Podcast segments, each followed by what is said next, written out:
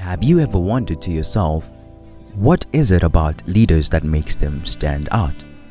Are they naturally built that way, or are they ordinary human beings like you and I?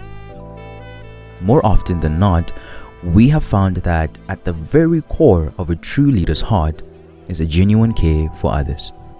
As the saying goes, people don't care about how much you know until they know just how much you truly care. And that right there is what separates true leaders from everybody else. With that being said, welcome to the TV podcast, where you will be empowered to not shy away from the practice of leadership, more specifically, servant leadership.